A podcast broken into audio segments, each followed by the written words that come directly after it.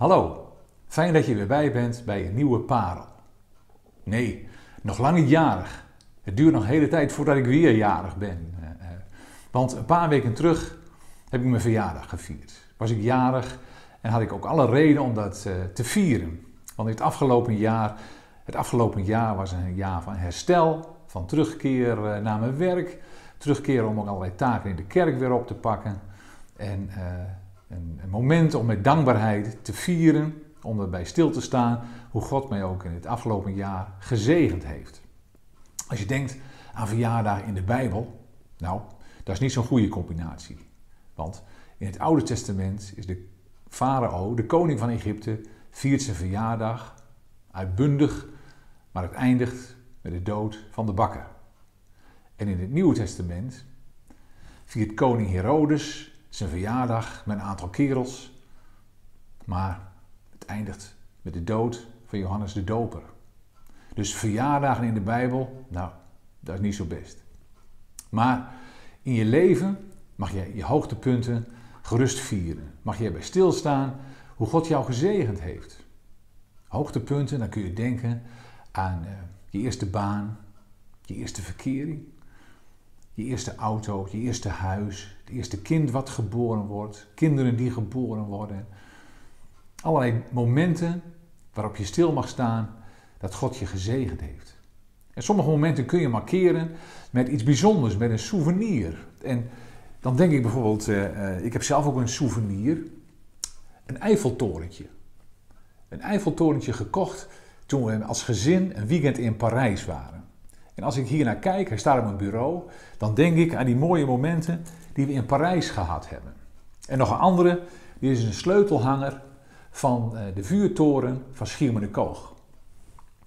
Daar waren we als pastorale oudsten van de kerk een uh, dag en we hebben uh, ja, een mooie dag beleefd met elkaar rondom allerlei, rondom allerlei thema's. Maar deze vuurtoren, deze souvenir, die herinnert mij aan die mooie dag die we met elkaar gehad hebben op Schiermonnikoog. En zo is het ook in je geestelijke leven. In je geestelijke leven kun je allerlei hoogtepunten hebben. Momenten eh, waarin je Gods nabijheid, Gods grootheid op een bijzondere manier gezien en ervaren hebt.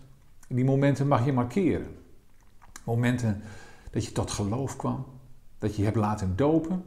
Maar ook momenten waarin het soms misschien moeilijk was. En je Gods trouw en Gods steunende hand ervaren hebt in je leven. Dat Hij je droeg in je leven. En die momenten mag je ook markeren. En dat brengt me bij de geschiedenis van Jacob. Jacob heeft ook een aantal momenten die hij markeerde in zijn leven. En we gaan in de tijdslijn van Jacob een aantal van die momenten eh, met elkaar langs.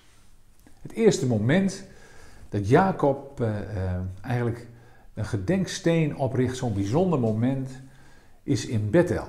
Jacob heeft een bijzondere ontmoeting met God en komt onder de indruk van zijn grootheid, van wie God is. En daarvan lezen we in Genesis 28. De volgende morgen vroeg zette Jacob de steen die hij als hoofdsteun had gebruikt rechtop en wijde hem door er olie over uit te gieten.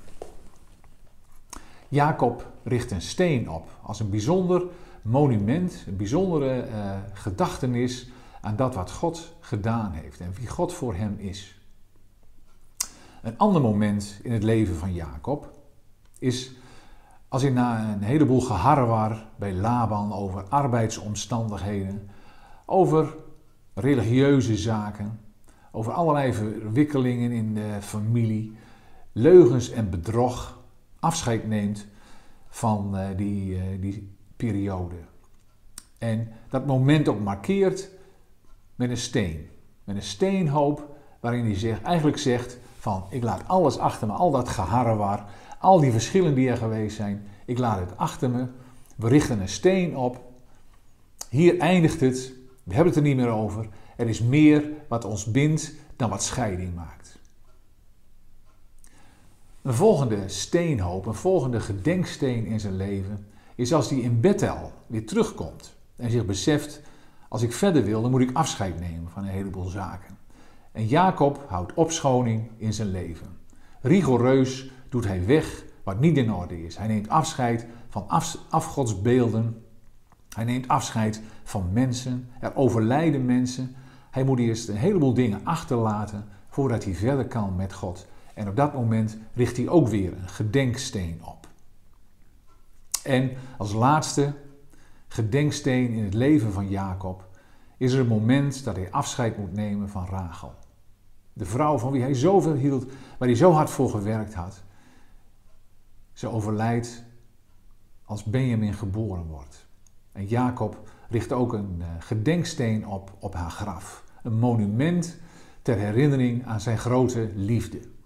En die vier gedenkstenen in het leven van Jacob, zo mogen ook wij in ons leven uh, gedenkstenen hebben. Gedenkstenen aan bijzondere momenten van Gods liefde en Gods trouw, waarin we zijn hulp, zijn nabijheid ervaren hebben. Of momenten dat we echt keuzes gemaakt hebben om afscheid te nemen, om dingen achter te laten die je uh, verhinderen om te groeien.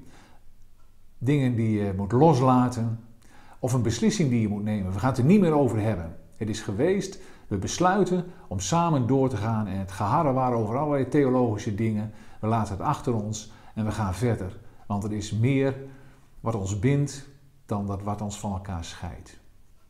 En ik hoop dat je ook in je eigen leven die momenten hebt waarin je kunt zeggen: ja, dat zijn gedenkstenen voor mij, kostbare momenten waarin ik uh, uh, met veel plezier terugkijk, die ik mij herinner als bijzondere momenten van Gods aanwezigheid en trouw. En ik hoop dat, uh, dat je die mag hebben om er ook met, ja, met dankbaarheid op terug te kijken en er ook kracht uit te putten op momenten als het minder gaat. Kracht van God mag ervaren als het minder gaat in je leven, als je zijn aanwezigheid niet meer uh, ervaart. Dat je in je gedachten teruggaat naar dat moment. Hé hey, ja, maar toen, toen heb ik Gods aanwezigheid, Gods hulp en Gods trouw op een hele bijzondere manier ervaren. Gedenkstenen kunnen je helpen om te herinneren aan uh, Gods liefde, Gods trouw die Hij betoond heeft aan jou in moeilijke omstandigheden. En ze geven je de kracht om door te gaan. En ik wens je nog vele mooie momenten en vele mooie monumenten van God toe in je leven.